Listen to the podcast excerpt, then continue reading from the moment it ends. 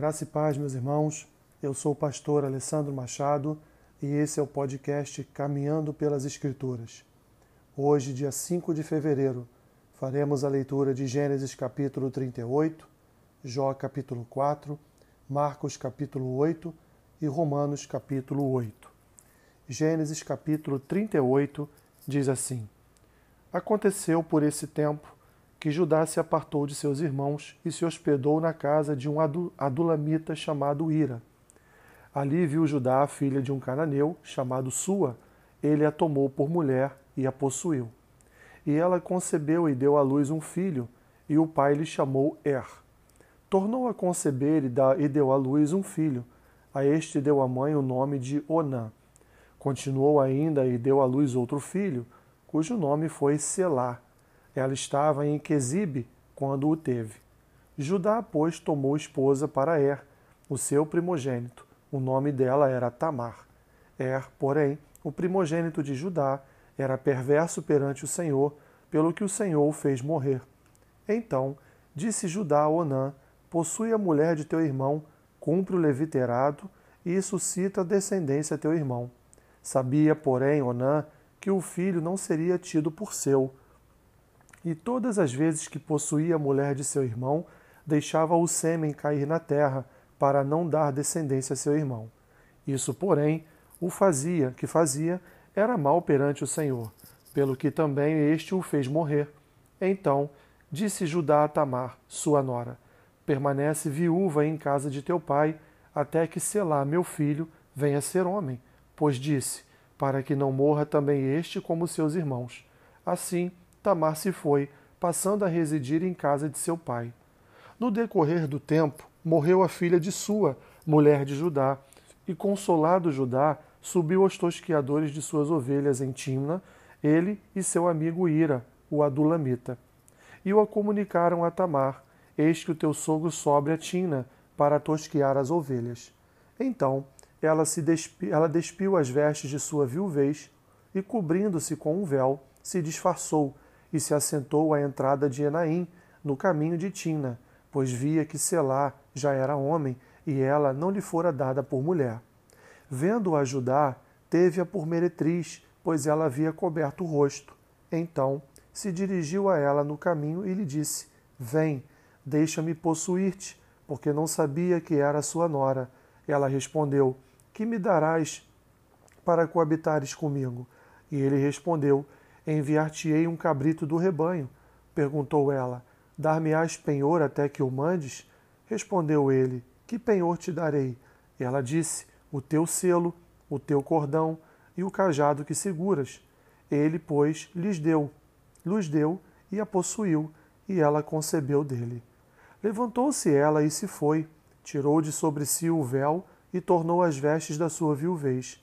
Enviou Judá um cabrito por mão do adulamita, seu amigo, para reaver o penhor da mão da mulher, porém não a encontrou. Então perguntou aos homens daquele lugar: Onde está a prostituta cultual que se achava junto ao caminho de Anaim? Responderam: Aqui não esteve meretriz nenhuma.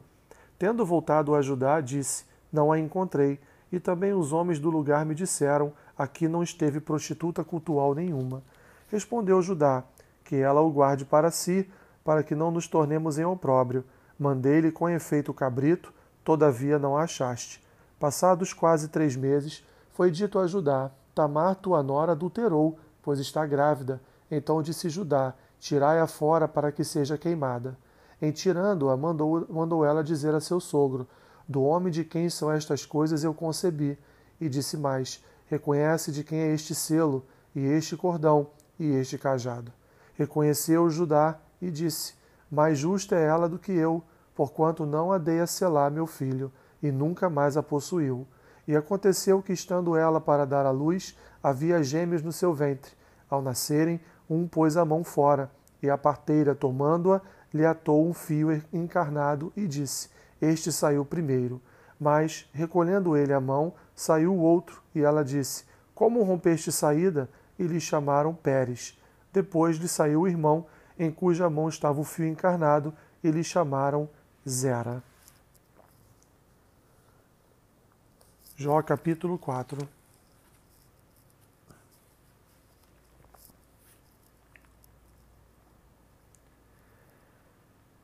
Então respondeu Elifaz, o temanita, e disse: Se intentar alguém falar-te, enfadar-te-ás? Quem todavia poderá conter as palavras? Eis que tens ensinado a muitos e tens fortalecido mãos fracas. As tuas palavras têm sustentado os que tropeçavam, e os joelhos vacilantes tens fortificado. Mas agora, em chegando a tua vez, tu te enfadas, segundo tu, sendo tu atingido, te perturbas. Porventura não é o teu temor de Deus, aquilo em que confias, e a tua esperança a retidão dos teus caminhos? Lembra-te, acaso já pereceu algum inocente? E onde foram os retos destruídos? Segundo eu tenho visto, os que lavram a iniquidade e semeiam o mal, isso mesmo eles cegam. Com o hálito de Deus perecem, e com o assopro da sua ira se consomem. Cessa o bramido do leão e a voz de leão feroz, e os dentes dos leõezinhos se quebram. Perece o leão, porque não há presa, e os filhos da leoa andam dispersos. Uma palavra se me disse em segredo, e os meus ouvidos perceberam um sussurro dela. Entre pensamentos de visões noturnas, quando o profundo sono cai sobre os homens, sobrevieram-me o espanto e o tremor, e todos os meus ossos estremeceram. Então, um espírito passou por diante de mim, fez-me arrepiar os cabelos de meu corpo. Parou ele, mas não lhe discernir a aparência. Um vulto estava diante dos meus olhos. Houve silêncio e ouvi uma voz. Seria porventura o mortal justo diante de Deus? Seria acaso o homem puro diante do seu Criador? Eis que Deus não confia nos seus servos e aos seus anjos atribui imperfeições, quanto mais aqueles que habitam em casas de barro, cujo fundamento está no pó, e são esmagados como a traça. Nascem de manhã e à tarde são destruídos, perecem para sempre, sem que disso se faça caso. Se se, se lhes corta o fio da vida, morrem e não atingem a sabedoria. Marcos capítulo 8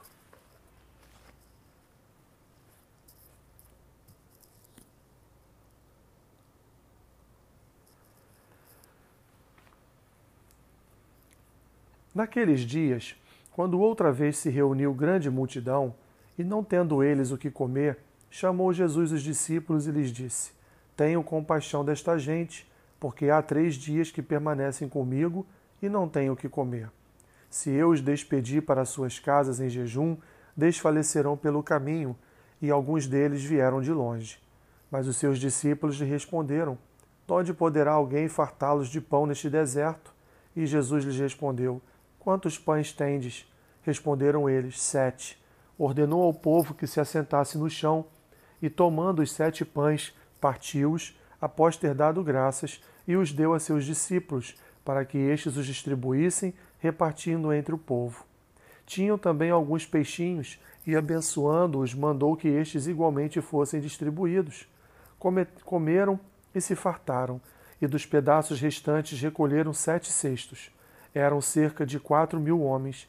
Então Jesus os despediu.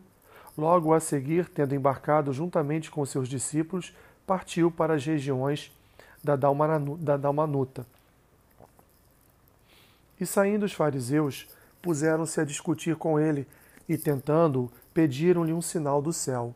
Jesus, porém, arrancou do íntimo do seu espírito um gemido e disse: Por que pede esta geração um sinal? Em verdade vos digo que a esta geração não se lhe dará sinal algum. E deixando-os, tornou a embarcar e foi para o outro lado. Ora, aconteceu que eles se esqueceram de levar pães, e no barco não tinham consigo senão um só. Preveniu-os Jesus, dizendo: Vede, guardai-vos do fermento dos fariseus e do fermento de Herodes. E eles discorriam entre si: É que não temos pão. Jesus, percebendo, lhes perguntou: Por que discorreis sobre não terdes pão? Ainda não considerastes nem compreendestes? Tendes o coração endurecido? Tendo olhos não vedes? E tendo ouvidos não ouvis? Não vos lembrais de quando partiu os cinco pães para os cinco mil Quantos cestos cheios de pedaços recolhestes? Responderam eles: Doze. E de quanto partir os sete pães para os quatro mil, quantos cestos cheios de pedaços recolhestes? Responderam: Sete. Ao que lhes disse Jesus: Não compreendeis ainda? Então chegaram a Betsaida e lhe trouxeram um cego, rogando-lhe que o tocasse. Jesus, tomando o cego pela mão, levou-o para fora da aldeia e, aplicando-lhe saliva aos olhos e impondo-lhes as mãos, perguntou-lhe: Vês alguma coisa? Este, recobrando a vista, respondeu: Vejo os homens, porque como árvores os vejo andando. Então, novamente lhe impôs as mãos nos olhos, e ele, passando a ver claramente, ficou restabelecido, e tudo distinguia de modo perfeito, e mandou Jesus embora para casa, recomendando-lhe: Não entreis, não entres na aldeia. Então Jesus e os discípulos partiram para as aldeias de Cesareia de Filipe, e no caminho perguntou-lhes: Quem dizem os homens que eu sou? E responderam João Batista, outros Elias, mas outros alguns dos profetas. Então lhes perguntou: Mas vós, quem dizeis que eu sou? Respondendo, Pedro lhe disse: Tu és o Cristo. Advertiu Jesus de que ninguém dissesse tal coisa a seu respeito. Então começou ele a ensinar-lhes que era necessário que o filho do homem sofresse muitas coisas, fosse rejeitado pelos anciãos, pelos principais sacerdotes e pelos escribas, fosse morto e que depois de três dias ressuscitasse. E isto ele expunha claramente. Mas Pedro, chamando-o à parte, começou a reprová-lo. Jesus, porém, voltou-se e, fitando os seus discípulos, repreendeu a Pedro e disse: Arreda, Satanás, porque não cogitas das coisas de Deus, e sim das dos homens. Então, convocando a multidão e juntamente os seus discípulos, disse-lhes: Se alguém quer vir após mim, a si mesmo se negue, tome a sua cruz e siga-me. Quem quiser, pois, salvar a sua vida, perdê-la-á. E quem perder a vida por causa de mim e do Evangelho, salvá-la-á. Que proveita o homem ganhar o mundo inteiro e perder a sua alma? Que daria um homem em troca de sua alma? Porque qualquer que nesta geração adúltera e pecadora se envergonhar de mim e das minhas palavras, também o Filho do Homem se envergonhará dele, quando vier na glória de seu Pai com os santos anjos. Romanos capítulo 8.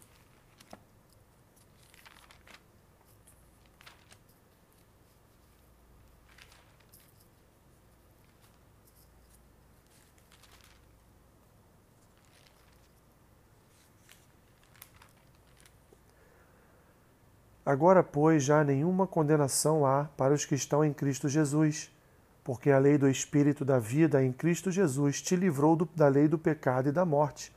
Porquanto o que fora, porquanto o que fora impossível à lei, no que, no que estava enferma pela carne, isso fez Deus, enviando o seu próprio Filho em semelhança de carne pecaminosa, e do tocante ao pecado, e com efeito condenou Deus na carne o pecado, a fim de que o preceito da lei se cumprisse em nós, que não andamos segundo a carne, mas segundo o Espírito. Porque os que se inclinam para a carne cogitam das coisas da carne, mas os que se inclinam para o espírito, das coisas do espírito. Porque o pendor da carne dá para a morte, mas o do espírito para a vida e paz. Por isso, o pendor da carne é inimizade contra Deus, pois não está sujeito à lei de Deus, nem mesmo pode estar. Portanto, os que estão na carne não podem agradar a Deus. Vós, porém, não estáis na carne, mas no Espírito, se de fato o Espírito de Deus habita em vós. E se alguém não tem o Espírito de Cristo, esse tal não é dele. Se, porém, Cristo está em vós, o corpo, na verdade, está morto por causa do pecado, mas o espírito é vida por causa da justiça. Se habita em vós o espírito daquele que ressuscitou a Jesus dentre os mortos, esse mesmo que ressuscitou a Cristo Jesus dentre os mortos, vivificará também o vosso corpo mortal, por meio do seu espírito que em vós habita. Assim, pois, irmãos, somos devedores não à carne, como se constrangidos a viver segundo a carne. Porque se de segundo a carne, caminhais para a morte, mas se pelo Espírito mortificardes, mortificardes os feitos do corpo, certamente vivereis. Pois todos os que são guiados pelo Espírito de Deus são filhos de Deus. Por que não recebestes o espírito de escravidão, para viverdes outra vez atemorizados, mas recebestes o espírito de adoção, baseados no qual clamamos: Abba, Pai. O próprio Espírito testifica com o nosso espírito que somos filhos de Deus. Ora, se somos filhos, somos também herdeiros, herdeiros de Deus e co-herdeiros com Cristo. Se com ele sofremos, também com ele seremos glorificados. porque para mim tenho por certo que os sofrimentos do tempo presente não podem ser comparados com a glória a ser revelada em nós. A ardente expectativa da criação aguarda a revelação dos filhos de Deus, pois a criação está sujeita à vaidade, não voluntariamente, mas por causa daquele que a sujeitou, na esperança de que a própria criação será redimida do cativeiro da corrupção para a liberdade da glória dos filhos de Deus. Porque sabemos que toda a criação, a um só tempo, geme e suporta angústias até agora, e não somente ela, mas também nós, que temos as primícias do Espírito, igualmente gememos em nosso íntimo, aguardando a adoção de filhos, a redenção do nosso corpo, porque na esperança fomos salvos. Ora, esperança que se vê não é esperança, pois o que alguém vê, como espera? Mas, se esperamos o que não vemos, com paciência o aguardamos. Também o Espírito, semelhantemente, nos assiste em nossa fraqueza, porque não sabemos orar como convém, mas o mesmo Espírito intercede por nós sobremaneira, com gemidos inexprimíveis. E aquele que sonda os corações sabe qual é a mente do Espírito, porque, segundo a vontade de Deus, é que ele intercede pelos santos. Sabemos que todas as coisas cooperam para o bem daqueles que amam a Deus, daqueles que são chamados segundo o seu propósito. Porquanto, aos que de antemão conheceu, também os predestinou para serem conformes à imagem de seu filho, a fim de que ele seja o primogênito entre muitos irmãos.